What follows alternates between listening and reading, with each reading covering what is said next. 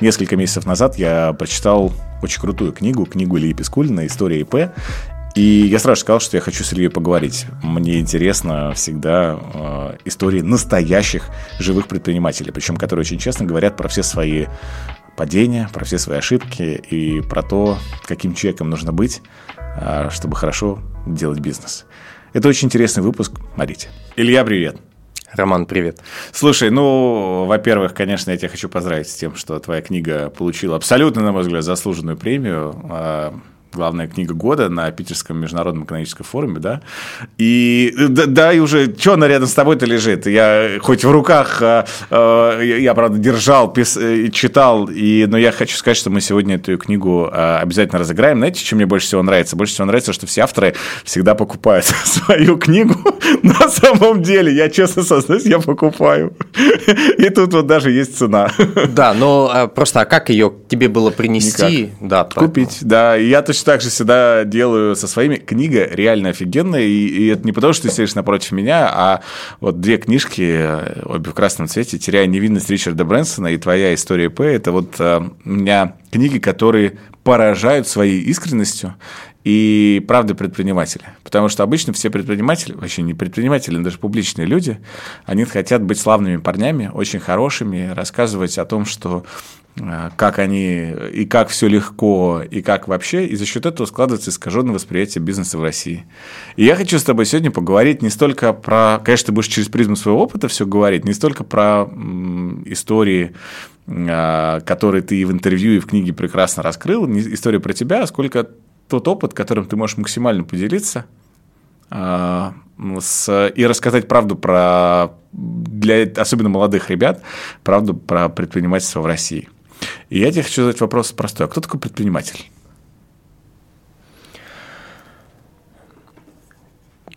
Слушай, хороший вопрос. Обычно меня, мне, когда задают вопрос о том, кто ты, я говорю, я предприниматель. Я примерно так и предполагал, что если вот. я тебе его задам, то ты так скажешь. А вот если от обратного, а кто такой для тебя предприниматель? И, кстати, отличается ли для тебя восприятие там, слова бизнесмен и предприниматель? Отличается.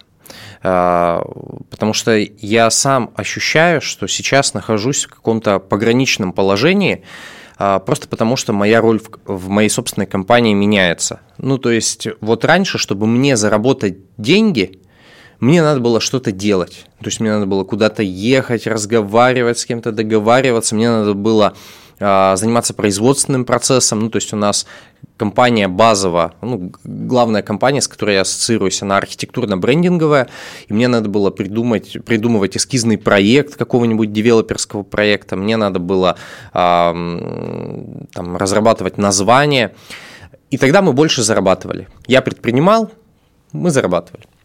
Сейчас, если я предпринимаю, мы начинаем терять. Просто потому, что есть ход вещей, есть команда, и я понимаю, что я должен управлять бизнесом.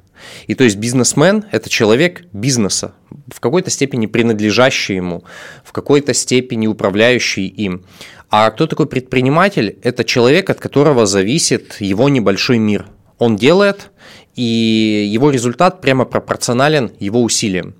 Вот, поэтому у меня, конечно, сейчас гораздо больше рефлексии относительно того, кто такой бизнесмен, просто потому что нам об этом очень мало рассказывают. Вообще об этом не говорят. А, и осознавая где-то свою неэффективность относительно собственных действий, ну то есть представляешь, я там начинаю что-нибудь делать в собственной компании, мне все, что говорит ком- команда, слушай, ты можешь просто ничего не делать. Вот э, знаешь, как там э, Гагарина отправляли в космос, и там был человек... Не нажимай. Э, да, там, да, там был человек, который его возвращать должен был. Он был на Земле, этот человек, и он ему сказал такие слова. Ну, не знаю, правда, неправда, но вот я читал. Юра, ты главное, ничего не трогай.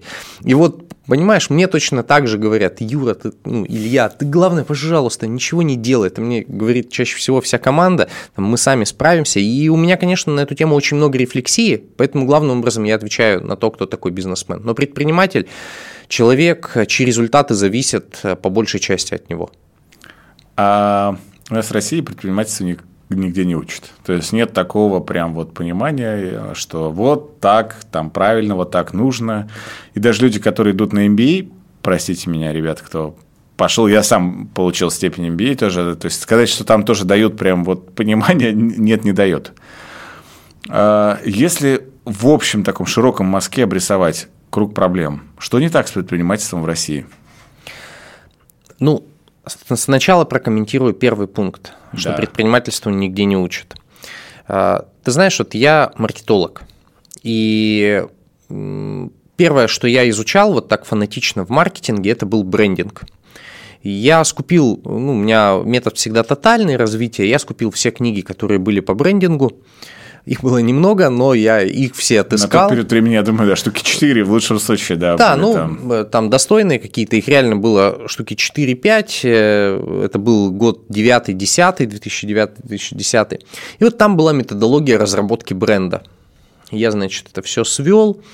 И ты знаешь, я только где-то год назад осознал, что все компании, чьими брендами мы восхищаемся, их бренды были придуманы совершенно другим способом. И все, что в этих книгах написано, оно не, не работает. Оно просто способствует. То есть задача, ну вот, например, этажи, да, я из Тюмени, и вот есть агентство недвижимости этажи. Ну, известное в России уже, да. Да, э, самое большое в Европе, если, да. оно, э, если я не ошибаюсь. Как было придумано? Ну, просто Идар Борисович Хусаинов очень любит песню «Этажи, этажи, этажи» у группы «Иванушки Интернешнл». А, и вот мы начнем разбирать названия брендов, ну, возьмем тот же Apple, да, ну, не по этой методологии. И ты знаешь, мы невольно начинаем задаваться вопросом, а точно нам в книгах-то рассказывают то самое, что приводит к созданию супербрендов? брендов а, ну, подожди, я тебя здесь сразу же буду это отлавливать. Ты абсолютно прав, что книги нам рассказывают совсем не то, ага. но давай э, здесь по-другому зайдем со стороны. Одно дело придумать название, другое дело бренд создать. И вот здесь я хочу, чтобы как раз вот это, потому что частая ошибка в бизнесе тоже, угу. когда люди понимают, что все, у меня есть даже торговое, ладно, название, у меня есть торговая марка, и это мой бренд. Не, нифига. То есть это просто у тебя замечательная торговая марка. Не все названия удачные, неудачные, неважно, превращаются в бренды. У меня просто есть ощущение другое, что люди гиперзаряжены. То есть, если ты думаешь изначально, создавая бизнес о бренде, а, то получится не очень. А если ты изначально думаешь об идее, о бизнесе, ну, в большей степени об идее и предназначении твоего бизнеса, то даже если ты это назовешь сковородка, исключение вкусная точка, это все-таки исключение. Это, это прям минус конкретно. А даже если ты назовешь это просто неважно как, назовешь Apple, как в случае с Джобсом, да, из, что не придумайте название, будет Apple. А почему Macintosh? Потому что мой любимый сорт яблок. И все, вот. А, то э, идея там была сильно важнее названия. Это как раз очень четко подчеркнуто, что если у вас не будет к концу дня названия, я назову компанию Apple. Что говорит о том, что по большому счету, по барабану, как я это назову, потому что идея гораздо больше.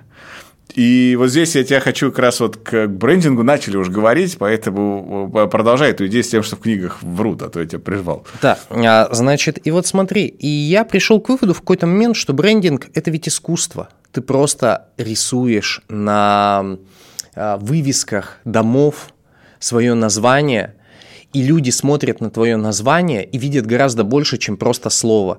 За счет коммуникаций, за счет работы команды, за счет твоих лидерских интервью, за счет продукта. Это искусство, брендинг. И бизнес – это тоже искусство.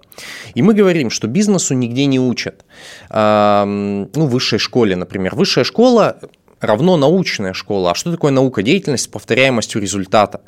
И фишка результата бизнеса, и вообще бизнес вот как результат, да, результата. Он, э, он все время ускользает. Даже если ты сделаешь ровно то же самое, что сделал какой-нибудь супер крутой предприниматель. У тебя не получится. Не получится. Гарантия 100%. 100%. И я себе вот задаю вопросы, а смог ли бы я свой путь э, повторить, который я прошел, нет. и прийти к тем же результатам? Я честно себе говорю, нет не получилось бы. И поэтому я и не уверен, что бизнесу должны учить, но способствовать тому, чтобы он появлялся, помогать, запускать боковое мышление, создавать ощущение того, что это реально, эм, вырабатывать некие паттерны, ну типа вот при, такой, при таком порядке вещей вероятность выше. Э, вот что должно точно у нас быть. А, Мы вернемся к вопросу проблемы, но я тебя здесь mm-hmm. хочу сразу тогда спросить, э, а что главное для тебя в предпринимательстве? Вот у тебя есть очень классная метафора в книге, то есть я когда читал, и в книге, в твоих выступлениях о, о игре с лицом юридическим и лицом физическим. И многие этого ну, не понимают до конца, что, что ж, когда ты создаешь бизнес. А вот если ты вот сказал, вот что самое главное в бизнесе? Вот самое главное в предпринимательстве, в бизнесе, когда ты только планируешь начинать, вот что прям номер один? Лично для меня, да? Лично для тебя. А, для меня вообще нет такого понятия, как бизнес. Понимаешь, вот мы в России смотрим на слово бизнес, и мы говорим, это деятельность, связанная с деньгами. То есть футбол, например. Ну, играем в мяч ногами. Хотя там денег больше. Там денег больше, тоже бизнес. Но это ведь тоже, кстати, бизнес. Так вот, а для меня, я смотрю на это слово чуть-чуть иначе. Бизнес от слова busy, занят. А, занятость. И вот для меня самое главное в бизнесе – это не деньги, не результаты, хотя без них ты устаешь. Для меня нет такого понятия, как бизнес, для меня есть понятие «жизнь». Для меня очень важно прожить мою жизнь. Жизнь, которая отведена мне. И вот я то, что делаю сейчас, та работа, которую я выполняю, я просто проживаю свою жизнь. А, честное слово, сейчас моя команда меня поругает, наверное, или даже удивится. Я на многих финансовых планерках, на наших, ну, я, не очень, я не очень сфокусирован. А, мне по большей части все равно. Ну, конечно, когда у тебя положительный финансовый результат, тебе может быть все равно. Но мне самое главное, чтобы игра продолжалась. Поэтому... Для тебя это игра. Э, для меня это Ты вот сейчас просто... сказал очень важную как раз идею, что для тебя это, это, это значимая часть э, из куска твоей жизни, но там жизнь, понятно, главнее, да, и с тем или иначе проявлением игры. Ну вот смотри, э, мы... У меня сложилось, кстати, ровно такое ощущение, когда я читал твою книгу, что для тебя это настолько игровой по фану, и это прям, ну, очень импонирует, потому что очень многие воспринимают как любые фиаско, как все, что крушение, я не могу больше начинать бизнес, все, пойду в найм. И это, наверное, отличие хорошего предпринимателя от не очень хорошего, когда ты воспринимаешь это как бесконечную игру. Ну да, сегодня банкротились, завтра что-нибудь новое придумаем. Когда у тебя есть любовь к делу, и к этому процессу вообще. Понимаешь, вот в любви рождаются хорошие вещи. Я сейчас, э, э, вот это вот очень важное слово «любовь», сейчас поясню. Вот во второй версии книги, которую ты держишь, но которую ты не читал, ты читал первую версию, потому что там есть этот момент. А, мы э, ищем деньги все время в России и ищем, каким бизнесом заняться, исходя из того, какой есть бизнес, деньги есть там деньги или нет. Но понимаешь... Ниши, ниши. Я не знаю слово ниша, кстати. Это самый большой бред. У меня аж вот мурашки встают от него. Мы ищем ниши, мы мыслим категориями ниш. И вот я картинка, продавать еноты на ковальнем, да, то есть никто не делает, там все классно, там чувак, все, зачем все, ты, все сошлось, да, чему ты это никакой. делаешь, да, но локи нет и все, зато ниша крутая. Так вот, и я тебе задам вопрос, а есть ли какой-то профессиональный футболист, вот у меня есть в книге, который минул а, этап профессион... а, футболиста-любителя. Они все пришли в этот бизнес по любви. По любви. И когда они проигрывают, что делает футболист? Он стоит на коленях перед арбитром и говорит, не свисти, мы отыграемся. Он проигрывает два мяча, но он не хочет, чтобы процесс останавливался. Криштиану Роналдо получил травму, я не помню, в полуфинале или в финале, в финальном матче. Он не может играть, он рыдает, потому что игра заканчивается. Предприниматель который делает бизнес не по любви, который делает его ради денег, и денег он понимает, что он не заработает, он пытается из него смыться. И поэтому ты, ты спрашиваешь, что для меня главное? Главное – это жить своей жизнью в любви, в счастье и делать то дело, за которое я бы доплачивал, лишь бы оно продолжалось. Да, конечно, ну так невозможно, то есть надо все равно находить то, что деньги приносит, но если в этом месяце, например, мы не заработали, и в следующем тоже, вот у нас, например, бизнес цикличен, у нас в январе, феврале, марте, ну в этом году в марте, еще в апреле и в мае у нас были убытки, и я могу сказать, я собрал команду и сказал, это замечательно, мы с таким вызовом еще не сталкивались, мы будем сейчас выбираться. Почему мы будем выбираться? Потому что нам хочется продолжать этим заниматься. Ну, мы созданы для этого, вот и все. Поэтому вот это самое главное. Нет понятия ну, бизнес. Как Жизнь. раз здесь сказал про самую, наверное, главную ошибку. Это когда ты создаешь бизнес только ради денег. Да. И у тебя один только критерий это того, что все, погнали. Вот деньги и, и, и больше ничего и не нужно. А как ты думаешь, какой сейчас мы не проводя исследования, но как ты думаешь, вот ты сказал про жизнь, как ты думаешь, какой процент э, предпринимателей в России счастлив в своем бизнесе? своей предпринимательской деятельности. Вот они прям с удовольствием бегут с утра в свою, неважно, маленькое ли ИП, а, крупный ли это холдинг, вот просто по твоим ощущениям общаясь очень много с бизнес-тусовкой. Ты знаешь, здесь э, ответ на этот вопрос лежит в том, а сколько лет российскому бизнесу. Он зародился в 90-е. Да. И в начале 2000-х, когда появились первые заработавшие люди, они все закрывали массово свой бизнес и говорили, что они уже заработали себе достаточно. Вот тебе ответ. То есть они не хотят продолжать игру, им это все осточертело абсолютно. А, какие ребята пришли на смену в конце нулевых и в начале десятых? А, я отношусь и положительно одновременно, по большей части положительно, и отрицательно в какой-то степени к бизнес-молодости и к курсам э, Аяза. Э, но каких э, предпринимателей дали эти течения нам? Тоже ищущих деньги потому что это самое дефицитное, что есть в нашей стране Нет, относительно они, они не просто масс. ищут деньги, извините, я прерву, у меня ощущение иногда, что они ищут деньги, у кого бы забрать. Ну, то есть не, не, не украсть, а в прямом смысле слова, что они не создают бизнес как какую-то ценностную единицу, которая позволит там клиенту, а они ищут формат того, что я у тебя заберу деньги в обмен на ненужные тебе услуги. И вот ты тонкую вещь сказал, и у нас предпринимателей не так много, у нас ну, бизнесменов да. или предпринимателей настоящих. У нас э, в основном люди, которые зарабатывают деньги предпринимательским путем. Э, то есть они их как-то там... Разновидность найма. Да, ну, э, да, ты знаешь, даже нет, не разновидность найма, но они просто ищут способ получения денег, вот и все. Да, он не в найме, например, он некий бизнесовый, но сказать, что они что-то создают и хотят самому себе оставить. Я, кстати, не сторонник там, чтобы компания жила сто лет. А? Да, наследие. Да, да, я сторонник того, что компания может умереть, и это нормально. Вот. Э, но сколько у нас счастливых, так а у нас и не культивируется это абсолютно, поэтому мало счастливых. Ты как раз здесь сказал, что многие предприниматели, они мыслят категории наследия, и... Есть такие. Да, есть. есть такие, которые как раз говорят, что это важно. Но у меня вот здесь ощущение, что это противоречит как раз... То есть у тебя все органично, но это противоречит тому, что ты сказал в начале, что бизнес – это часть твоей жизни. А те, кто планирует это как наследие, у них бизнес – это больше их жизни. Угу. И а, и я честно скажу сейчас, вот на, ты сказал вначале, что нету двух одинаковых путей успеха, и, наверное, в этом же вопросе тоже не будет двух одинаковых форматов ответа, потому что есть предприниматели, которые, да, там, Apple, наверное, когда создавался изначально, это была часть, большая часть жизни Джобса, и если верить его биографии, когда ты ее читаешь, то создается ощущение, что в том числе это так или иначе сказалось на здоровье.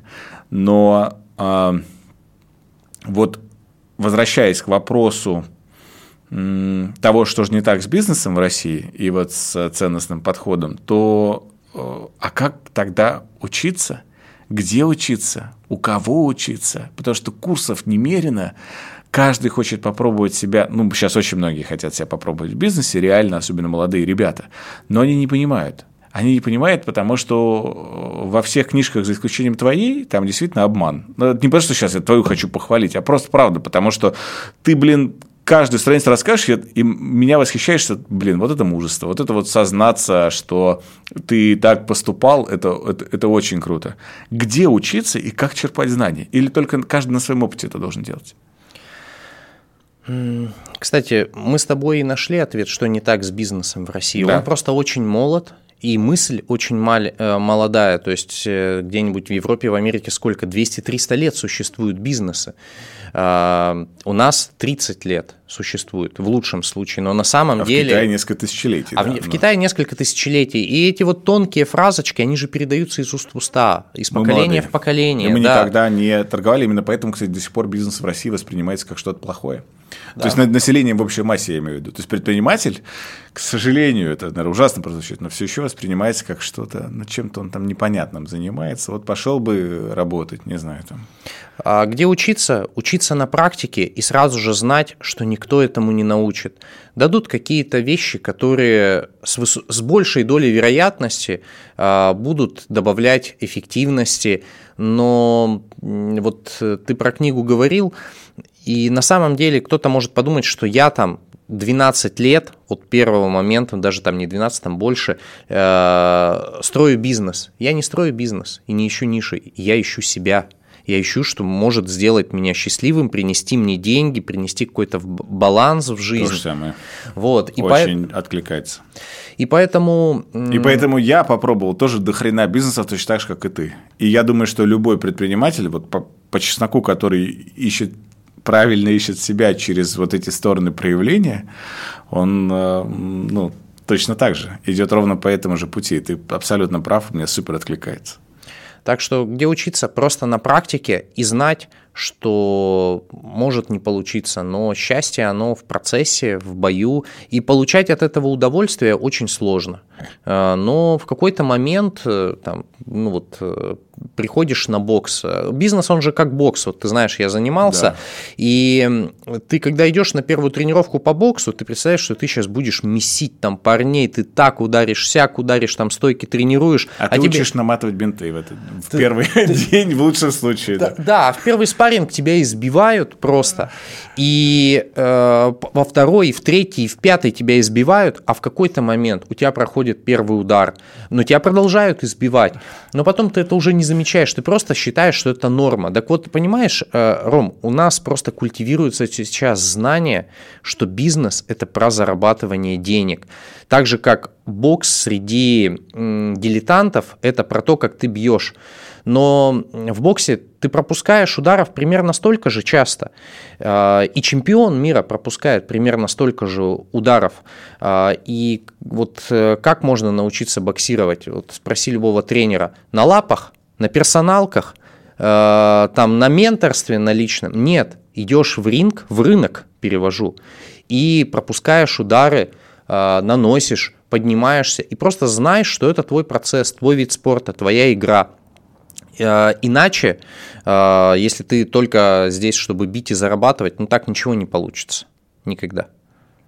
Ты когда писал книгу, потому что она получилась очень откровенная, я ловился на мысли, что э, ты ходил к психологу в моменте написания книги, до момента, потому что сознаться во многих вещах, которых ты создаешься в книге, а, не то что публично, а перед самим собой признаться сыкотно. Но ты, знаешь, вот с первых а, моментов, когда ты описываешь про э, себя в школе и как ты э, откупался от от драк. От драк, это же просто офигенно. И потом со всеми вытекаешь, что, знаешь, вот я эпизодично вспоминаю какие-то моменты с ней, когда ты говоришь, как ты как полный идиот загружал э, стулья в Infinity FX, и помнишь до сих пор, я цифру просто запомнил, что 37 стульев входит, значит, или 35 входит, 37 входит в Infinity, и насколько это бред абсолютный, но вот такие действия, когда ты говоришь об этом, и причем с четким рефлексированием, мне вот интересно, нужно ли кроме того, что написать книгу хорошим предпринимателям, ходить к психологу и вообще как-то вот э, отрабатывать? А, здесь есть два ответа. А, первое. Вот у нас а, у нас ведь не культивируется в обучении предпринимательству поражение. Ну, вообще они замалчиваются, вот как явление. Нет, ни у кого нет. А, Сейчас все скажут, нет, поражения да, нет. У, у всех э, хороший, кстати, вопрос будет, вообще стоит ли рассказывать про поражение, потому что я очень много публично о них рассказывал, и как бы у этого есть оборотная сторона. Вот, э, но у нас культивируется... А можно, извини, можно я тебя на секунду Давай. прерву? Я долго думал на тему того, почему в России такая проблема с э, пораженческим подходом. Угу. И пока я просто не понял для себя, что в России есть ощущение, что лузерство заразно.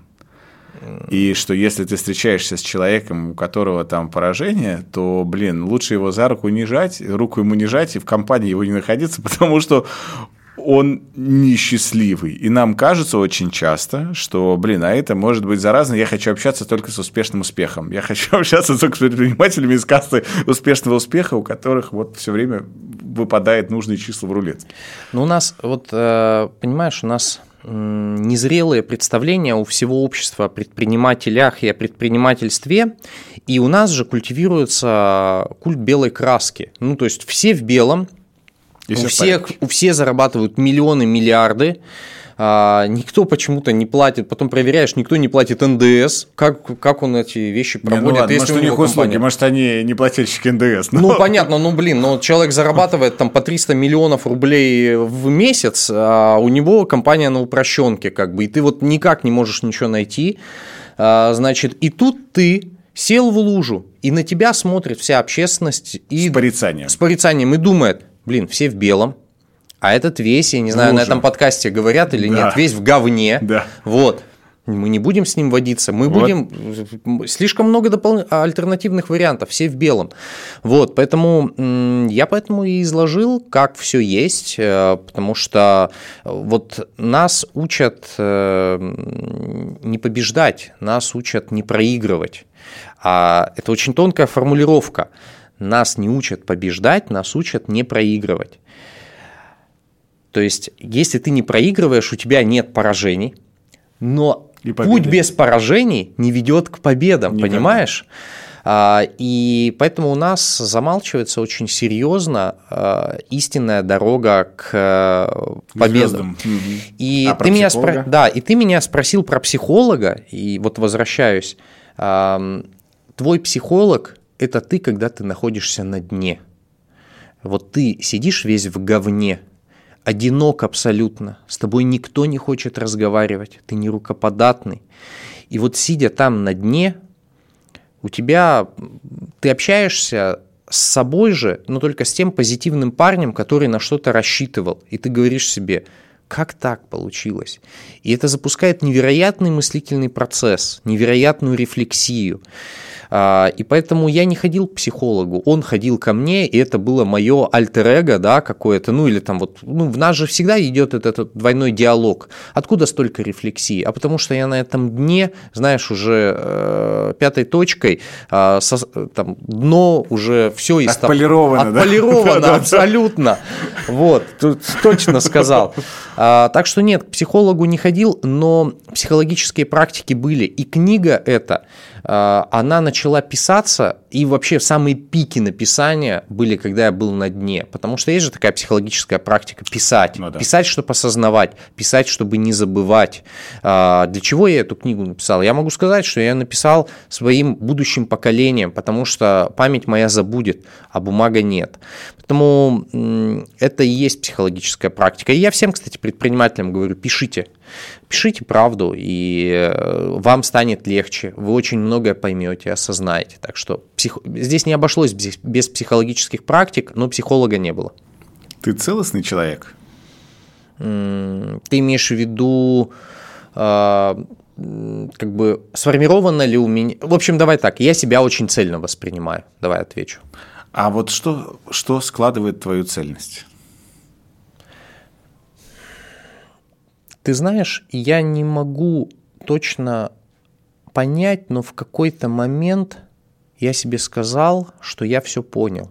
Что именно я понял, я не очень осознал, но я прямо чувствую, что я все понял. У меня, конечно, есть такое опасение, что когда ты себе говоришь, что ты все понял, это значит, что тебе надо как это говорится, акстись, да, вот. Но я точно понял многое и понял, как этот мир устроен. Во всяком случае, какая-то его значимая часть, что я понимаю причинно-следственные связи появления денег, связей, счастья, любви, семьи, э, там, ну, многих вещей. Как, как обменные процессы, короче говоря, вот устроены, я как-то осознал. Но это, кстати, тоже было на дне. И вот тогда у меня цельность появилась. И иногда к тебе кто-нибудь приходит и говорит, давай вот такую вот тему, а как там работает? Вот так.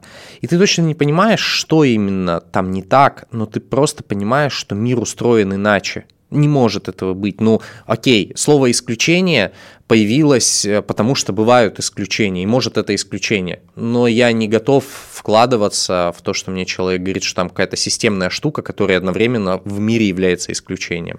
Поэтому в целом, да, я цельный человек. А когда ты понял, что вот я про эту цельность, когда ты понял, что ты начина... начал делать все более-менее правильно для того, чтобы быть цельным. Потому что вот по книге это понятно, то есть там видно вот итерационный процесс взлетов падений, взлетов падений, твоего бизнес-пути, но не очень до конца понятно, в какой момент ты произошел такой, так, так, так, так, кажется, вот ты начал понимать, вот как оно все устроено и в чем этот вот закон, и, и, и как ты начал работать с собой в этих точках. А, я понял, как все устроено вернее, ты знаешь, я понимал в процессе, то есть я такой, ты догадываешься, ты догадываешься в процессе, что оно, наверное, устроено как-то так, но начал это практиковать я, когда я отказался от того, что мне не принадлежит. То есть для зрителей прокомментирую. А, у меня были рестораны. Рестораны, построенные на инвесторские деньги. И как это часто бывает, я говорил, с вас инвестиции, с меня работа. Инвестиции с человека, который является инвестором, профессиональным инвестором. Работа с человека, который не является профессиональным ресторатором, но имеет невероятную амбицию. И наш мир часто воздает авансы, тонкое слово здесь, авансы, э, людям с амбициями. Но отдать аванс в соответствии с финансовым менеджментом, это не значит э, получить эти деньги. Ну, физически ты их можешь получить, но акт выполненных работ не будет подписан. И я в соответствии со своей амбицией очень много что получил, и потом я это все потерял. Уничтожил инвесторские деньги отчасти в некоторых проектах. И когда я это проделал раз, два, три, четыре,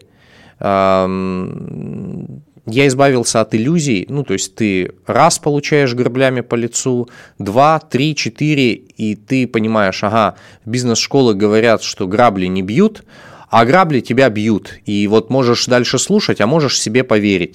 Очень культивировалась же история, что Инвестор должен осознавать свой риск, надо к нему идти, можно все что угодно сказать. С позиции открытия бизнеса, ну, то есть вопрос, какую точку зрения занимать, да, открыть бизнес или создать бизнес. Открыть бизнес, ну, это хороший путь. Создать бизнес так э, невозможно создать, чтобы он жил, процветал. Процветающий бизнес так не создается. Э, и вот когда я на практике понял, что все легкие пути, которые предлагают те или иные гуру, коучи, тренеры, школы не работают, я вспомнил э, спортивную практику. Без труда не вытащишь рыбки из труда, и надо любить то, что ты делаешь. Знаешь, у меня даже есть такая идея взять э, все поговорки, которые есть, а потому что вообще в российском, в русском языке, э, потому что когда я оказывался в како, на каком-то дне, я непременно вспоминал какую-то поговорку. Ну вот говорят же вот так. И тут ты начинаешь понимать вообще глубину этих слов, что вообще этому миру все до появления всех бизнес-школ было известно, но просто нам не нравится, это правда. Она слишком трудоемкая. И почему она трудоемкая? Особенно нам, там, знаешь, 20-30-летним. Вот я недавно со своим товарищем разговаривал, я спрашивал, какие у тебя цели на жизнь? Мы там по партнерству договаривались, и он говорит, к 40 годам э, хочу заработать вот столько и зарабатывать столько, и я ему задаю вопрос, а после 40? А после 40 в, его системе координат нет жизни, нету территории для работы. После 40 буду отдыхать. А у тебя до скольки лет запланировано? Я вообще не планирую останавливаться. Во-первых, я понял, что а, ну вот мне сейчас 34 года, и все работают до конца. Вот всех миллиардеров, кого я знаю, они работают до конца значит, после 40 замечательный возраст. Ну, то есть, когда тебе 25, ты смотришь на там, 45-летних и думаешь, блин, старые люди, как бы. Вот мне 35, я смотрю на 40-летних, и я думаю, только начинается. а они, это молодые люди. То есть, э, это твои сверстники когда-то. У них, у них тех же молодые глаза, у них есть задор, у них есть желание. Я и таких поэтому... 60-летних знаю. Так что да, да, абсолютно. То есть, мы тут ходим вот к одному, на переговоры к одному миллиардеру, настоящему форбсовскому, и мы тут гадали, сколько ему лет, и мы все время задавались вопросом, вернее, таким тезисом, да не может быть. Ну, то есть у него столько задора, желаний, а, ну, а нам 34, а ему там 60 70, плюс, да, да. и мы такие, блин, так он может не успеть, а, ему не надо этой темой заниматься. И потом мы поняли, вот когда мне этот мой товарищ сказал, что после 40, а нет планов после 40. А, а это важно спросить человека, с которым ты ходишь в партнерство, про его цели? Ты знаешь, э, я спрашивал, это был не экзамен. Да, это, я понимаю, что это не экзамен. Но... Это я задал вопрос, чтобы рассказать, что после 40 тоже есть жизнь. У меня моя любимая, ей 24 года, и она очень переживала, что она к 30 годам не станет миллиардершей. А я ей объяснял, что вот смотри, мне 30 там и все 4, в порядке. и все в порядке. Ты я не стал, стал миллиардером. И все в порядке. Но я продолжаю жить, намечать планы, какие-то задачи, и я ей просто объяснил, что на самом деле, когда ты смотришь э, на 2-3 года вперед, это очень маленькие деньги, ой, маленький срок для больших денег, это очень маленький срок для больших брендов, для репутации это маленький срок, ничего великого Невозможно. не создается за, за 3-5 лет. 3-5 лет точно нет, а и даже бренды зачастую не создаются. Да, системно не создаются, а, чудо. Э, но. Ты знаешь, э, а ты ну, задаешь себе вопрос и, и, и другим людям, а зачем им деньги? То есть мне всегда интересно, то есть когда человек говорит, я хочу заработать миллиард, и мне всегда безумно любопытно, а на что ты его потратишь. А, то есть вот если, да, вот я тебе сейчас задал вопрос, вот тебе нужен миллиард? Нет. Ну, прям вот... Эм... Пока нет. Нет, я себе ответил ну, на подожди, этот вопрос. Подожди, обесценится валюта, и мы будем говорить о другом миллиарде. Об этом я думал. Но, э, ты знаешь, мне, э, мне часто говорят, там, я ставлю себе задачу э, создать компанию, которая будет иметь ярд выручки долларовую какую-нибудь там. Э, вот. Я для себя ответил на эти вопросы. Я вообще об этих вещах не задумываюсь. Э, у меня нет каких-то принципиальных цифр, мне хватает денежных средств, я живу, ну, я еще не живу в той квартире, в которой я хотел бы жить, потому что мы в ней делаем ремонт в этой квартире, в которой я хотел бы жить.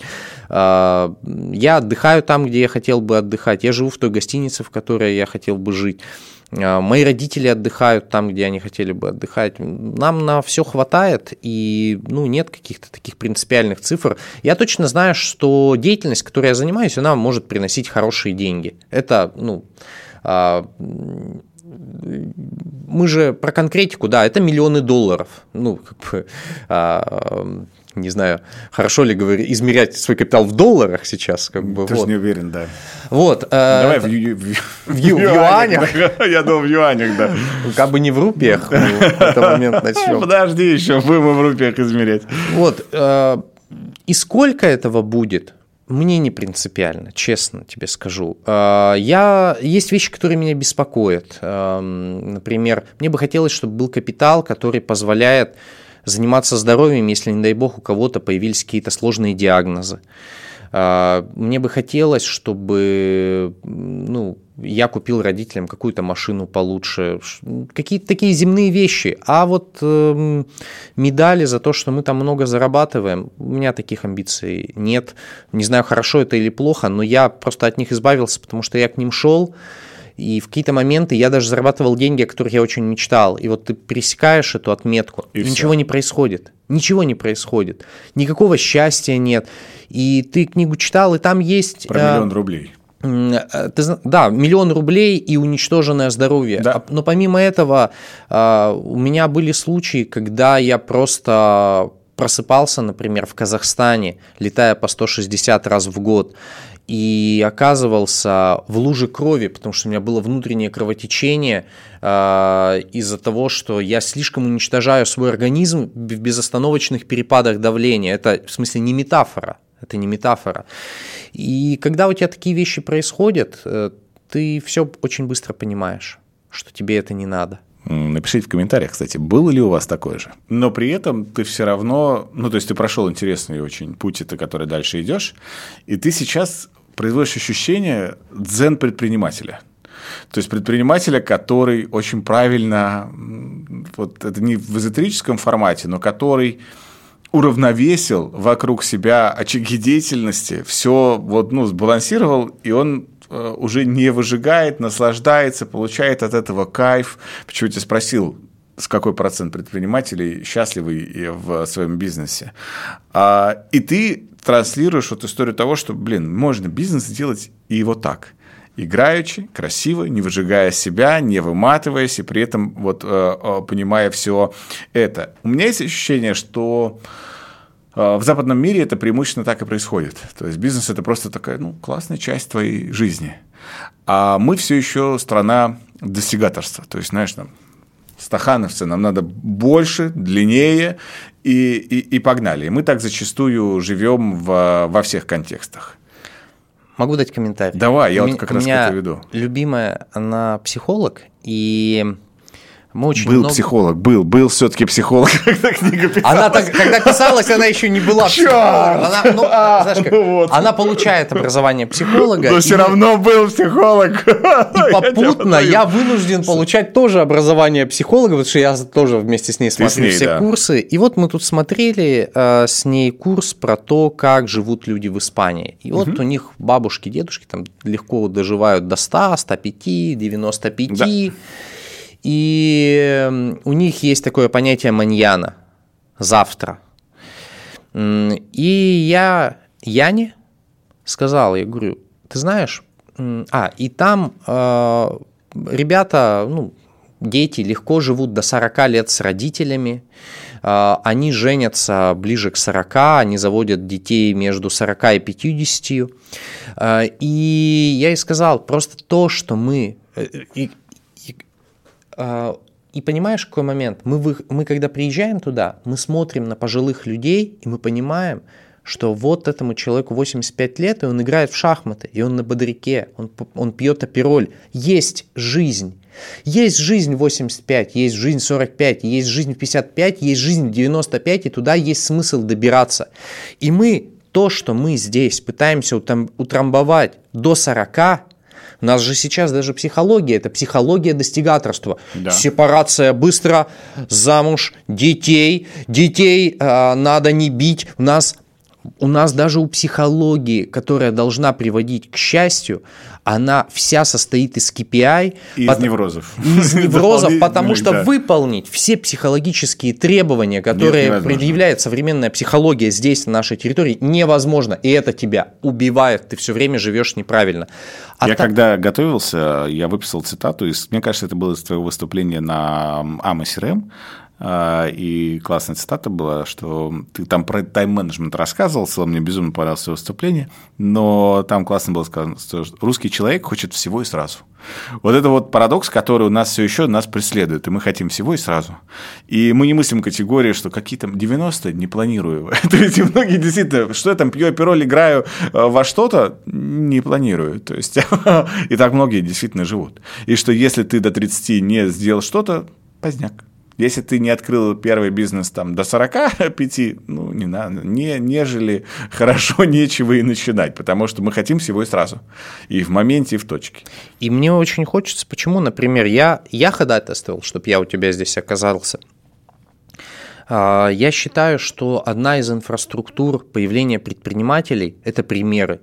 Примеры не звонкого какого-то бизнеса, не невероятных миллиардов, а просто нормального бизнеса, среднего класса бизнеса, то есть не нефтяного магната.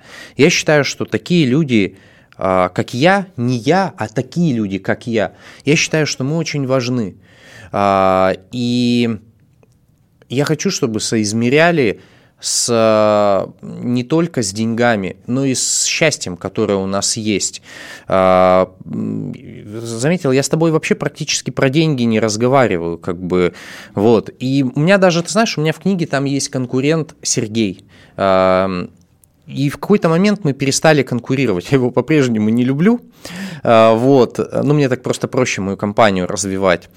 А, но я не хочу повторять его жизнь, потому что я где-то вот смотрю ему, если не ошибаюсь, э, под 50 ну, лет. Старше, да. А, ну, я да. понимаю, все кто, в, все, кто в строительном бизнесе, кто следит, все знают, все знают о, о ком, ком идет речь. Да. И я могу сказать, что мне бы не хотелось так. Хотя у него очень хорошая книга одна есть. Да, у него много хороших Я вот книг. одну прям могу да. точно сказать, вот прям одна прям бомбическая вообще. И поэтому ты как-то э, ясно... Я узнал, что можно кран забрендировать благодаря его книге, хотя мне это вообще далеко от этой истории, но я подумал, почему реально застройщики краны не брендируют, когда просто э, ведут строительные работы. Это же так круто. Да, ну, э, Сергей, он первопроходец вообще маркетинга в девелопменте. Вот, но как, когда-то я на это посмотрел и понял, что ну, я бы хотел, наверное, посмотреть еще на людей, которые не только вот с этими, этими, этими клиентами работают, но и которые пробегали Ironman, уезжают куда-нибудь на, в Индию на один месяц, не на год, а просто уехали с семьей на месяц. И э, готов ли я заплатить недополученным доходом моим, но уехать на месяц с семьей? ну, я плачу тем, что я кому-нибудь из клиентов не прилечу. Да, я, я готов это заплатить. Это моя жизнь, я хочу ее прожить. А, вот, ну, не как перестать доказывать? То есть ты вот сейчас очень интересную тему поднял, потому что же многие люди, кто не может остановиться, они все время хотят кому-то доказать, в том числе и себе. А что я смогу миллиард, я смогу и так далее, и все время вот в режиме доказательств. Не в наслаждении процессом и не посмотреть в окно машины, когда ты едешь куда-то на заднем сидении, а, и насладиться пейзажем, а вот все время в формате доказательства и быстрее приехать и прочее. Вот сейчас ощущение, что ты перестал доказывать всем и даже ты, и ты даже не делаешь того, что ты там аккуратно говоришь про свою книгу, ты не говоришь, моя книга самая лучшая. Это настольный учебник для каждого предпринимателя. Нет, у тебя нет такой риторики. А, у меня нет ответа на твой вопрос. Почему? Потому что я сам жил в режиме достигаторства. Я могу сказать, что вот мы живем в маленьком городе. Я из Тюмени. Нифига себе маленький, ладно. Тебе. Ну, маленький, все равно, то есть до миллиона мы.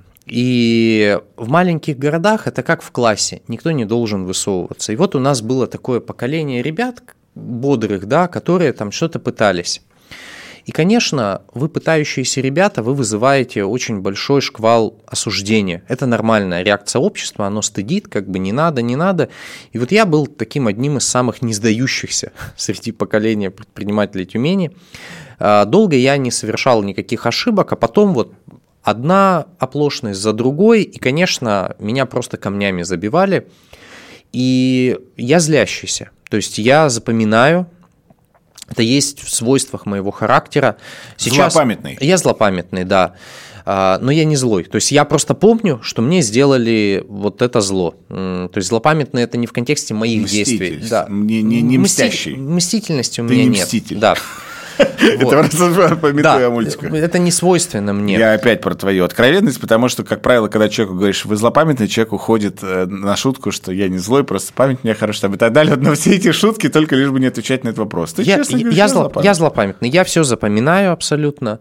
И ты и хотел этим людям доказывать? Что я, я не просто хотел, я им доказывал. Я очень, я вот думал, я сейчас вот этого клиента получу или слетаю туда, там отдохну, сделаю эту фотку, и вот этот человек увидит. И у меня список этих людей был очень большой. А потом, ты знаешь, когда я так прожил несколько лет, это, это офигенное были... топливо. Если это... честно, то это офигенное это топливо. Это офигенное топливо. И я к этому, это кстати, отношусь. Топливо. И я не отношусь к этому плохо. Вот ты меня спрашиваешь, угу. э, как э, от этого избавиться. Я, наверное, в процессе ответа нахожу его, собственно говоря, этот ответ. И вот, в общем, э, ты знаешь, потом стало происходить забавно. То есть после нескольких лет поражений пошли годы побед. И вот ты делаешь вот там это достижение, этот пост, это то, другое, третье, чтобы конкретные люди увидели, да, у тебя там тысячи подписчиков, но ты делаешь это там для одного, для двух, для трех, для пяти, для десяти человек. И в какой-то момент это стало мне вызывать разочарование, потому что эти люди стали от меня отписываться, ну, им больно, им больно, то есть они против тебя, против тебя столько, э, про тебя столько плохого говорили, они говорили, что ты пустышка, что у тебя не получится, и ты им доказывал, а у тебя получается, и понимаешь, каждый твой пост это их поражение, и они устают проигрывать, и они предпочитают не знать, они от тебя отписываются, потом они уезжают из твоего маленького города, и ты остаешься один. Наедине на тебя со не... своими успехами. Да, на тебя никто... И ты понимаешь, что на тебя никто не смотрит. И у тебя в подписчиков вообще люди, которые ты не знаешь их. То есть у меня вот сейчас подписчики, это по большей части неизвестные мне люди, и ты ничего им не можешь доказывать. Они тебе реально желают удачи. Искренне причем. Да, искренне. И ты такой, факт, что происходит? Как бы.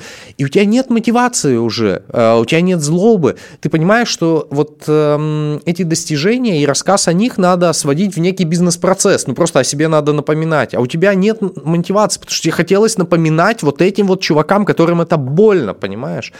А как? Ну, конечно, самый простой способ – это победить их. Но победить и прийти к смирению… Победить их внутри себя или а, как? Победить, победить их вот в этом медийном пространстве, чтобы они просто перестали за тобой следить. Но я не знаю, конструктивный ли это способ. У меня получилось так. Я пришел к смирению, ну, я просто устал. А, вот. Ну, ты знаешь, и когда после многих лет, я могу сказать, все-таки какой-то предпринимательской бедности, неуспешности, ты ко всему приходишь, тебя окружают хорошие люди, и вот, ты знаешь, не, было, не было, наверное, часа, чтобы... Раньше это я говорил, не было минуты, это было правда. Сейчас нету часа, чтобы я не пришел в свой кабинет в офисе и не поблагодарил Бога за то, что у меня есть. Вот об этом я, наверное, больше думаю. А как вот от этого достигаторства уйти? Ну, наверное, достичь и потом это становится нормой. Ну, знаешь, как вот я мечтал о, Порш, о Поршаке, э, в книге об этом есть, и сейчас я его не замечаю. То есть, ну, я в последнее время думаю, блин, в офис вообще не припарковаться, наверное, на такси буду ездить, машину может продать, да, блин, сейчас еще непонятно за сколько продавать, ладно, буду ездить, но... Сейчас ты хорошо продашь, ладно? Ну, наверное.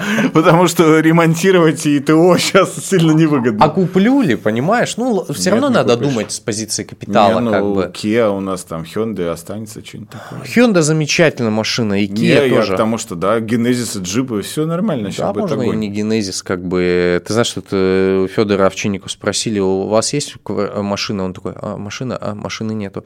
А квартира? А и квартиры нету. И понимаешь, он это не с позиции тоже побравировать. У не было квартиры вот. в Москве. Поэтому вот я достиг, как бы, вот честно могу сказать, я достиг, всех победил, вопросов ни у кого не осталось. И а была... когда у тебя понты кончились? А что есть понты? Просто не знаю, чтобы... вот мне здесь интересно просто.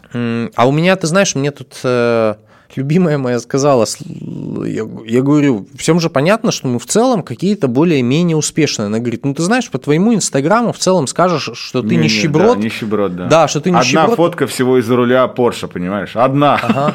Ну, она мне, а ты знаешь, она мне так и сказала. Она говорит, понятно, что ты нищеброд, который ходит все время в одном и том же. И я такой, надо как-то что-то это нехорошо. Ну, вот я и к тому, что вот, а для меня как раз вот, вот, вот это антипанты, то, что ты говоришь, это как раз здоровое проявление, когда вообще, ну, как бы вот пофиг и по барабану с точки зрения работы на внешний имидж, на репутацию и на успешный успех, на подтверждение статуса успешного успеха. И я-то как-то, э, я, ты знаешь, я как-то тут на каршере ехал где-то года два назад, и я взял Мерседес каршер, и я такой снимаю, и у меня там знак Мерседеса. И мне один мой друг, вот прям друг, он такой пишет, типа, что-то типа, что за понты, нет, что за понты, зачем позируешь? А я, ну, э, я думал, что типа я наоборот, типа я на каршере, все дела, смотрите, вот.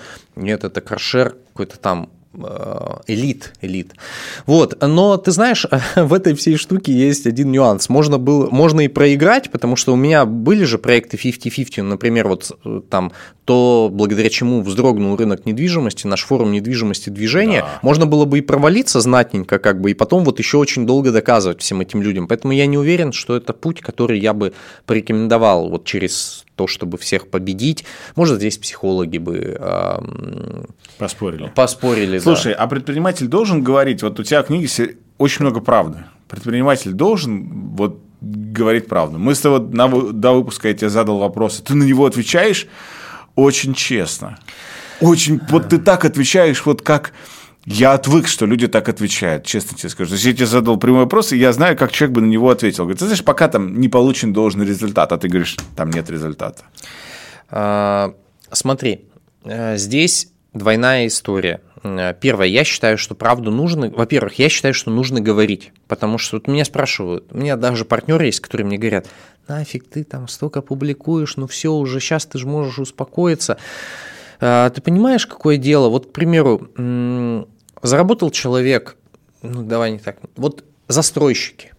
Кто эти люди, застройщики? Да? Вот я, например, являюсь акционером нескольких девелоперских проектов. А, можно сказать, что я застройщик, у меня субсидиарная ответственность. Я общаюсь с людьми. А кто еще из застройщиков общается с людьми? Вот прям владельцы бизнесов. Их немного. И понимаешь, для молодежи вот эти люди, они недоступны какой-то... Они как памятники, понимаешь? То есть мы родились, кто владеет этой компанией, которая зарабатывает миллиарды? Владеет Иванов. А, Иванов, все понятно. Ну, то есть, понимаешь? Сам. Сам Иванов. А, а, и ты ничего про него не знаешь. И в его биографии столько белых пятен, что ты в эти белые пятна погружаешь все причины его успеха. А вот ты берешь... Как инстаг... я заработал первый миллион. Да, а вот... Могу рассказать все, кроме как заработал первый миллион. Да, да могу рассказать все, кроме того, как все начиналось. Да, да, да. А вот ты берешь Инстаграм Ильи, и вот все у тебя на глазах. Берешь его книгу, и ты понимаешь, все реально. Абсолютно все реально. Обычный человек. А тебе не кажется, что тебя могут обвинить как раз в позерстве? Ну нет, тебя нет, потому что ты сильно плохие там стороны, то есть ты прям себя показал 360 градусов, то есть ты показал, что да, я вот такой, да, вот мои слабые стороны, вот мои сильные стороны, и ты показал, что ты просто ну, сбалансированно уравновешен. Но тебя никогда не обвиняли в позерстве, не говорили, что чувак, ну ты что-то, ты так вот, это такой вот классный, ты так много занимаешь места, так много внимания а, а, оттягиваешь на себя, никогда тебе не такое не прилетало? Ну, а, во-первых, меня в родном городе об, в этом обвиняют постоянно, но я тебе... Тюмень, вы что? Ну, я сейчас как раз, это я нормально. вопрос хочу как раз Э, от обратного задать. Это динамика малых групп, как бы вот она такая социальная Ну динамика. да, я бы в целом рекомендовал в Сибири особо не высовываться, да. Да, да. Я Но- как сибиряк, родившийся в Омске, я однозначно, да. Но сейчас, кстати, немножко обратная реакция пошла. То есть э, мне очень приятно, что город э, э, может где-то так Гордиться. считать. Ты, может, и говнюк, но ты свой говнюк, как бы. ну, Да, да. Вот. Так про А, Горбачева было сказано, кажется. Но а, ты знаешь, здесь интересная штука, что вот ты сказал, говнюк, ну свой, тюменский, наш. А, но я тебе начал говорить, и мысль потерял про, про, про, про своего говнюка. Ну, в общем, давай Давай, сейчас. давай, давай я тебе Да. а, вернусь про а, м, Про про, позер- позерство, про да. А, обвиняют ми- ли меня в позерстве? Да, обвиняют. Но понимаешь, что такое позерство? Позерство это внимание. А, и как ты приковываешь внимание? Я же вот не подхожу к человеку и такой, Да, привет. да. Ну, то есть, а тут другое его внимание, а я, знаешь, интенсивнее там ногами работаю. Этого же нет. Он же сам обращает внимание. А я просто живу своей жизнью. Что он мне предлагает? Не жить моей жизнью, не рассказывать. Так вот, а возвращаясь к Иванову, понимаешь, а когда это не Иванов, а вот парень, который маркетолог, мы с ним учились, он с нами в ночной клуб ходил, кальян курил, а, мы с ним выпивали вместе, он встречался вот с этой девчонкой, и вот все шаги, ничего тайного нет. И в моем понимании это очень хорошо, потому что это протоптанная дорога. Может, по ней нельзя пройти, но можно понять, что он смог, и я смогу. И он, и я могу быть как Иванов в том числе. И почему это важно? Потому что на самом деле, когда ты зарабатываешь хотя бы чуть-чуть значимые деньги, ты ленишься сразу, у тебя нет мотивации, как бы. И поэтому я говорю, рассказывать, э, надо выбрать свое дело, чтобы рассказывать об этом. А, И мы, предприниматели, должны быть заинтересованы в том, чтобы появилось как можно больше предпринимателей. По какой причине? Потому что если у нас деньги в стране станут принадлежать слишком узкому классу, то что произойдет? Вот давай я тебе задам вопрос. На скольких машинах одновременно я могу ездить? На одной. Понятно. Да. И если у нас есть 144 миллиона бедных и всего один богатый человек, у нас есть одна дорогая машина. Понимаешь, какой момент? И э, если я продаю автомобили, у меня проблема. Мне надо создавать предпринимательский класс, который будет ездить на автомобилях. Так вот, э, правда, эм, поэтому надо рассказывать. Почему надо рассказывать? э, нужно ли говорить о правде? А, Это двоякая история. Я действительно сторонник того, чтобы говорить более-менее в законченном режиме. Это была моя ошибка, потому что когда ты говоришь о правде негативной с позиции процесса, то есть вот мы в процессе, у нас вот тут Да, так- да. такие неприятности. У нас общество мыслит, мыслит фатально, то есть у нас О, тебя не всё. поддержат, да, все, Да. все, все понятно. Поэтому расскажи потом.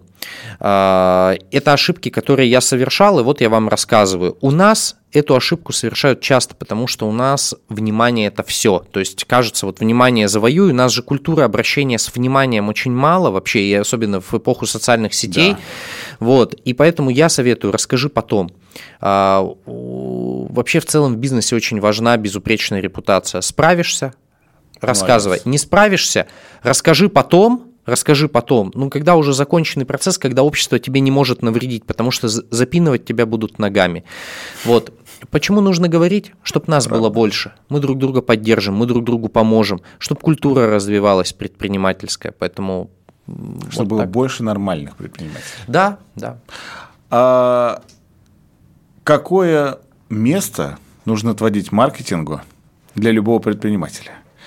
В маркетинг, ну давай, мы с тобой здесь коллеги, не то чтобы шибко верили, не то чтобы все так вот, знаешь, любили, маркетинг, маркетологов тем более, потому что, как правило, когда встречаешься, маркетологи все говорят, ну, этим сколько денег не дай, они все просрут.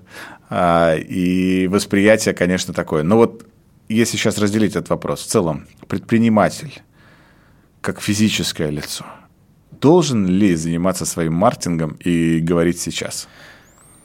Вот так, как ты. Ты, ты очень активно занимаешься, ты очень делаешь это правильно, красиво и экологично.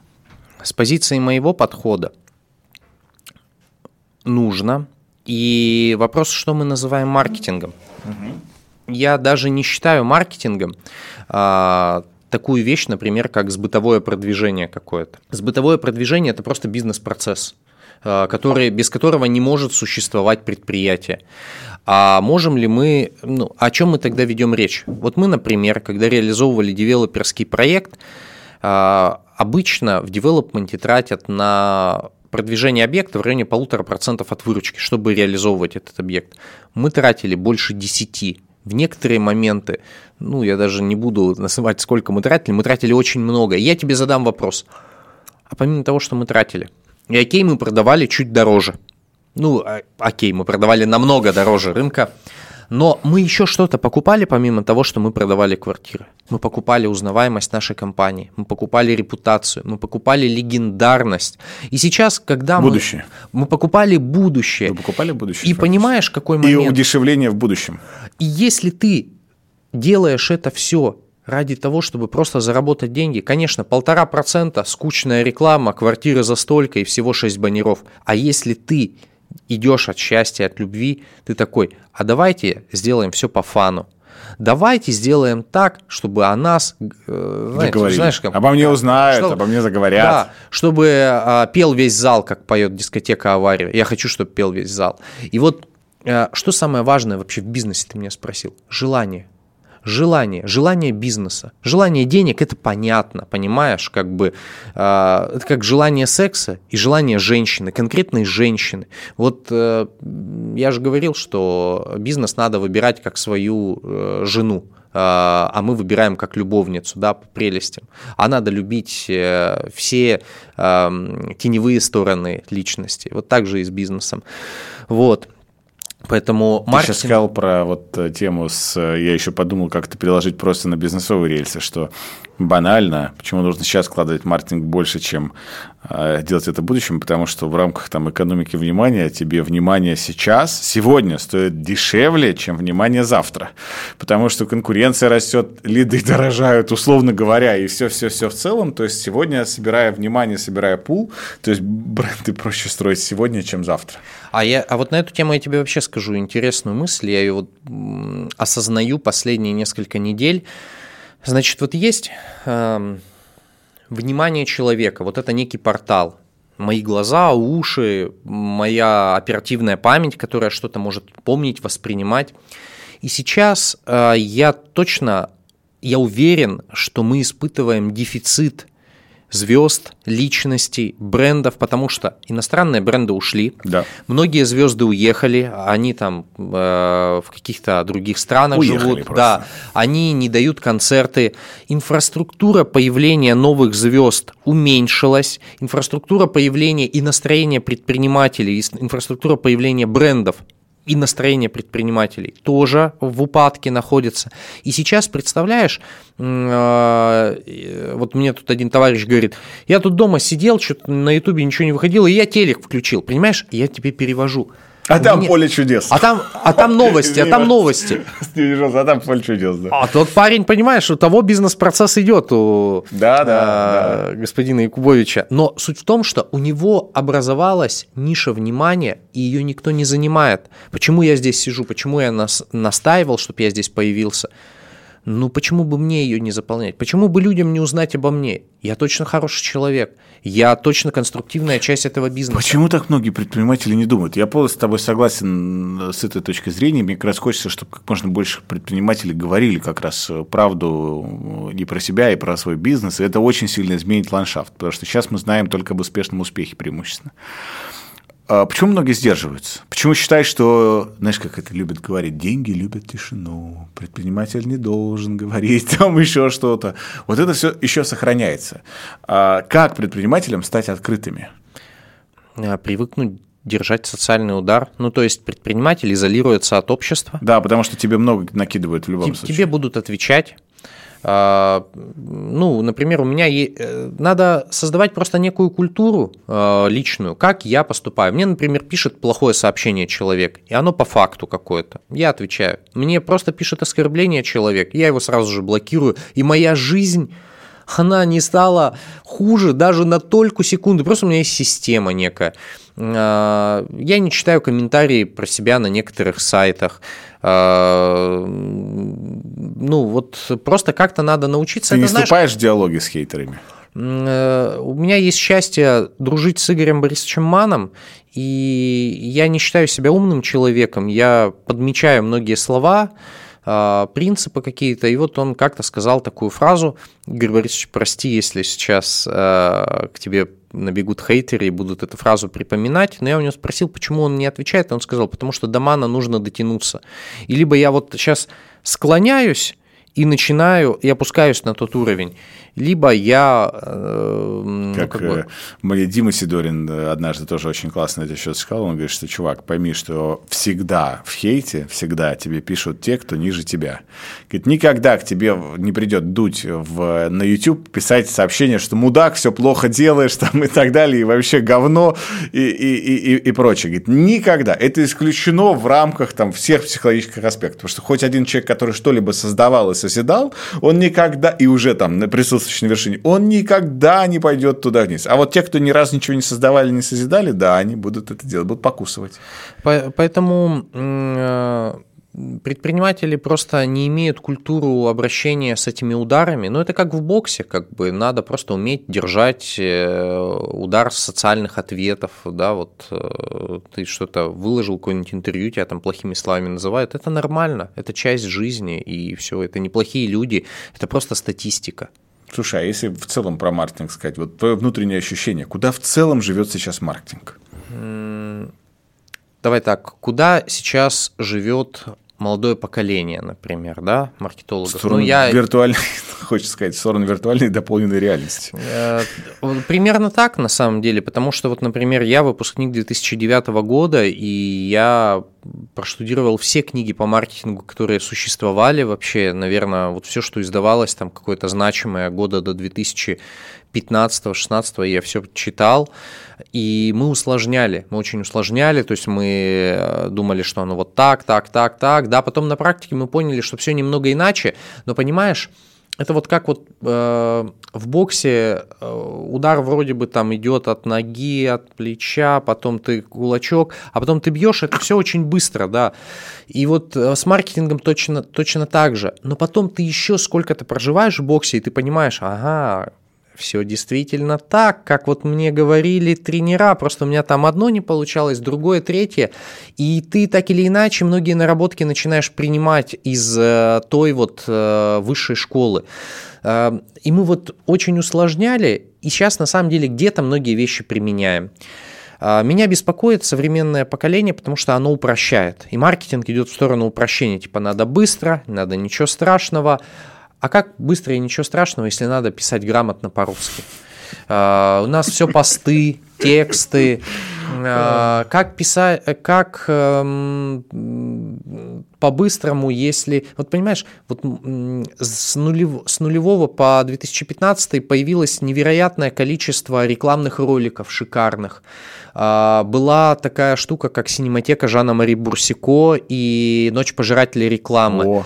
Да, и туда тратились на производство, на продакшн невероятные деньги. Сейчас стоимость продакшена, себестоимость понизилась, а ролики не прибавились. Бери да снимай. И там была высшая школа. И поэтому он идет э, в сторону упрощения. И мне не хочется быть вот тем брюзжащим стариком, который говорит, «А, все стало хуже. А, оно стало быстрее, но качество действительно очень а серьезно А тебе не кажется, падает. что маркетинг идет вслед за обществом? а не в, в, в, в опережении или не созидании. То есть, понимаешь, в чем дело? Очень страшно делать сейчас какую-то красивую, зрелищную, сложную рекламу, Э, у меня сегодня была просто дискуссия на тему того, почему у нас в рекламе на самом деле используется мало юмора. И я сказал ужасно абсолютно вещь, сейчас, наверное, мне там накидает комментариев негативных на этот счет, но я сказал, что юмор – это самое интеллектуальное из возможных вещей, потому что на самом деле, когда ты шутишь, а лучшая шутка – это когда это супер тонко. А чтобы пошутить тонко, тебя на том конце тоже должны хорошо понять. А значит, должен быть одинаковый интеллектуальный бэкграунд. А это сложно. И а, мне просто спросили, почему в западной рекламе много юмора. И я как раз с человеком дискутировал на этот счет. И тебе не кажется, что общество сейчас хочет упрощения? Общество хочет как раз очень такого фастфуд месседжей, фастфуд рекламы, даже если там будет орфографические ошибки или вообще написано, как некоторые селебрити пишут э, э, латиницей русские слова, ну, сложно им освоить кириллицу. Ну, ты знаешь, мне э, сложно ответить на твой вопрос, потому что я с проблематикой маркетинга сталкиваюсь только когда мы открываем очередные вакансии. А в целом, я не знаю, что хочет общество, я знаю, что хотим мы в маркетинге, моя компания, я знаю, что хочу я.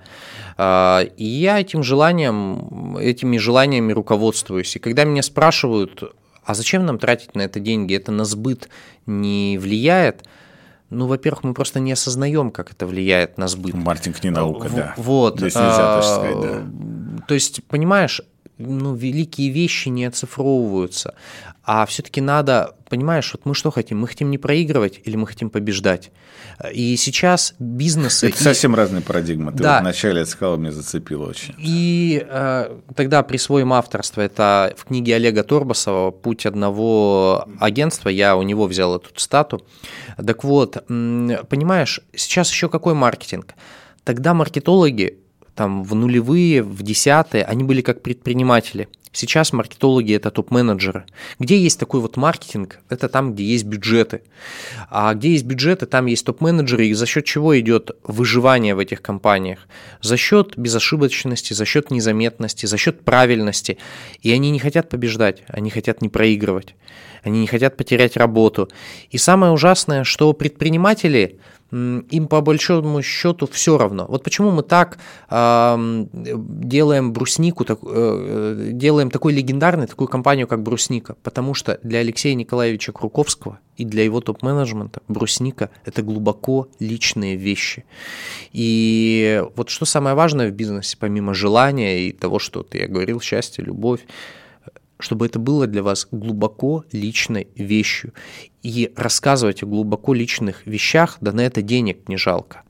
Поэтому, э, ну и надо быть готовым проигрывать. Знаешь, сколько роликов они не опубликовали? Ты они их сняли, потратили не миллионы, да, да, да. десятки миллионов, посмотрели не то. Они проиграли, как бы. Но, понимаешь, они проиграли битву, но они выиграют войну потому что они не останавливаются. Вот. Так очень что... круто.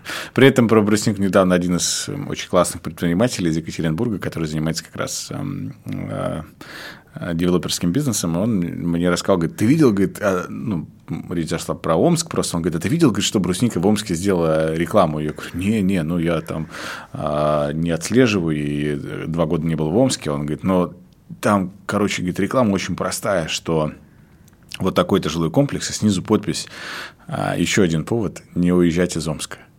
И я говорю, это так гениально, это так офигенно, потому что вот этот роллинг вещь, что типа отъезд из Омска, и там все, и, говорит, и люди радуются, и губернатор радуется, и это вот такой вот вин-вин, и мы обсуждали как раз, и он там говорил тоже про свои определенные восхищения, хоть и сам присутствует в этом бизнесе, но говорил тоже и вот в, в, в схожем посыле с того, что ты сейчас озвучил. Но он так не делает потому что, чтобы родить такой макет, это о надо. котором мы сейчас говорим на аудиторию mm. в десятки тысяч очень слушателей, сыкотно. это очень сыкотно, и надо родить 30 неудачных, и не уволить да. маркетологов, чтобы, и надо, чтобы они не боялись пробовать. И, и, и не боялись пробовать такое принести и сказать, а вот так вот, и то есть, потому что это же тоже сыкотно. А, а ты куда сейчас живешь? Я просто живу. Честно тебе скажу, просто я живу, ничего не форсирую. А, я наслаждаюсь процессом, каждым рабочим днем. Я обожаю наши планерки. Они у нас не идеальны, мы там не Google какой-то. У нас сейчас пошел цикл смены людей в компании. Ну, то есть есть люди, которые отработали, где-то они нам не подходят, где-то мы им не подходим, а, где-то люди устали. Я замечательно это воспринимаю, ну, что люди имеют право самоопределяться, мы тоже имеем право самоопределяться, мы нанимаем новых людей. Мне просто, знаешь, мне просто нравится эта вся рутина.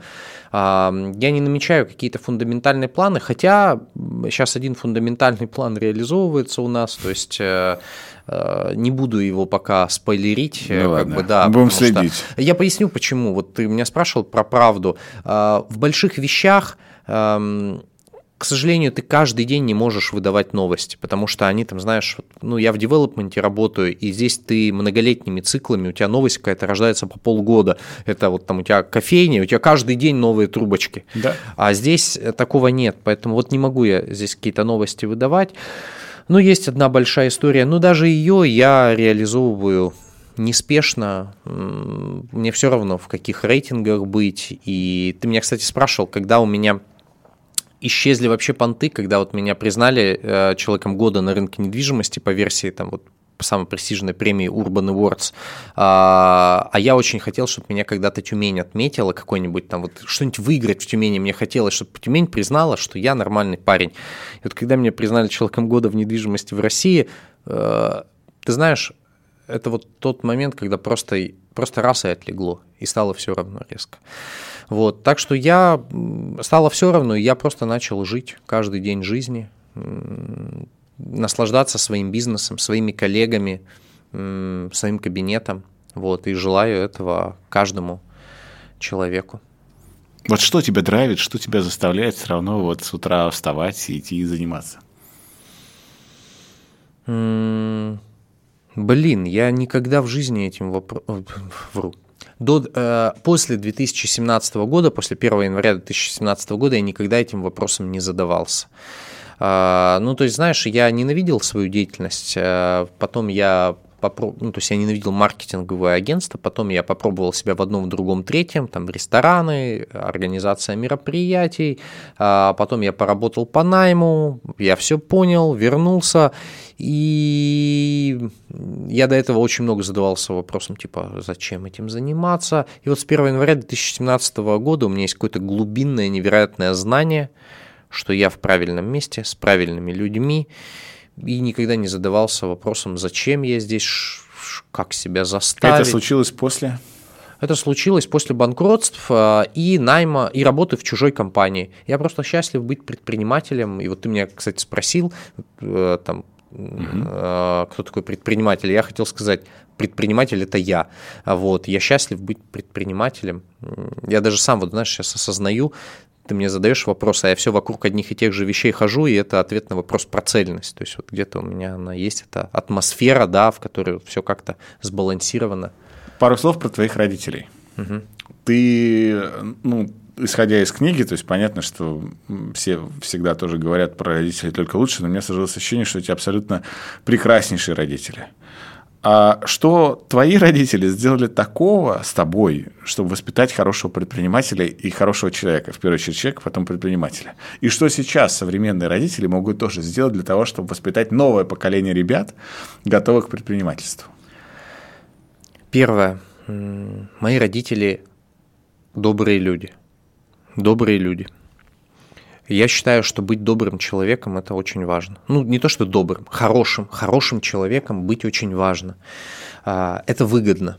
То есть с хорошими людьми любят иметь, иметь дело, с хорошими людьми вступают в партнерство. Ну вот придет тебе человек, а ты знаешь, что он плохой человек. Ну, согласись, как бы сыкотно, да, будет немножко.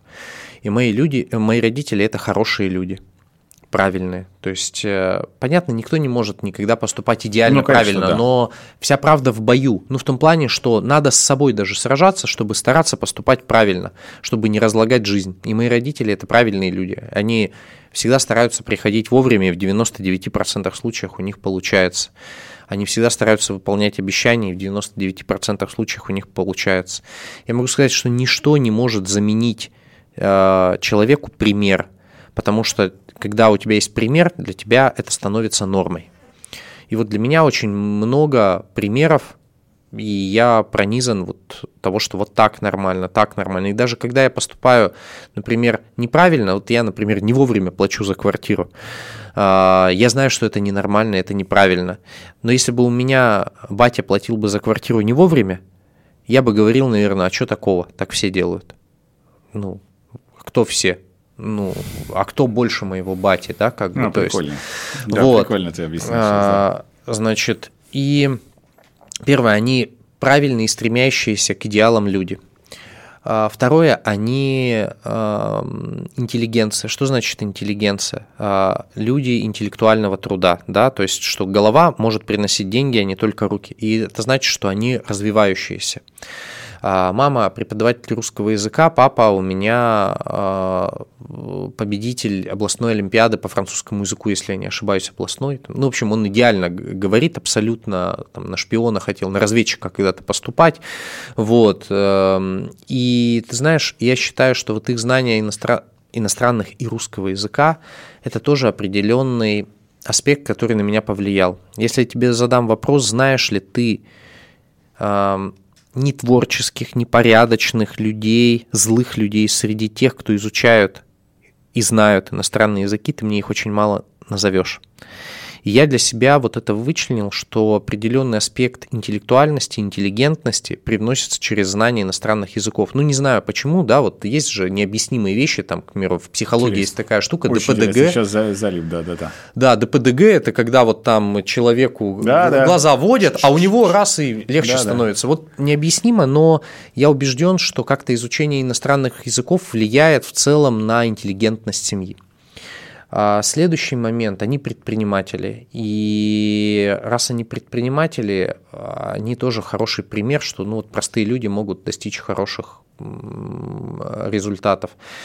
И я могу сказать, и ты знаешь, ну, э, как ты видишь, я рефлексировал на все эти темы, поэтому я тебе сходу выдаю ответы. А, Они у меня люди не сдающиеся. Ну, то есть они, семья, они отметили не- ровно неделю назад а, 40 лет совместной жизни. Они любят друг друга. Было ли так всегда? Нет. Были разные периоды. И даже папа, когда поздравлял маму и поцеловал ее, сказал, наши отношения с тобой, с тобой любовные, трагичные, разные.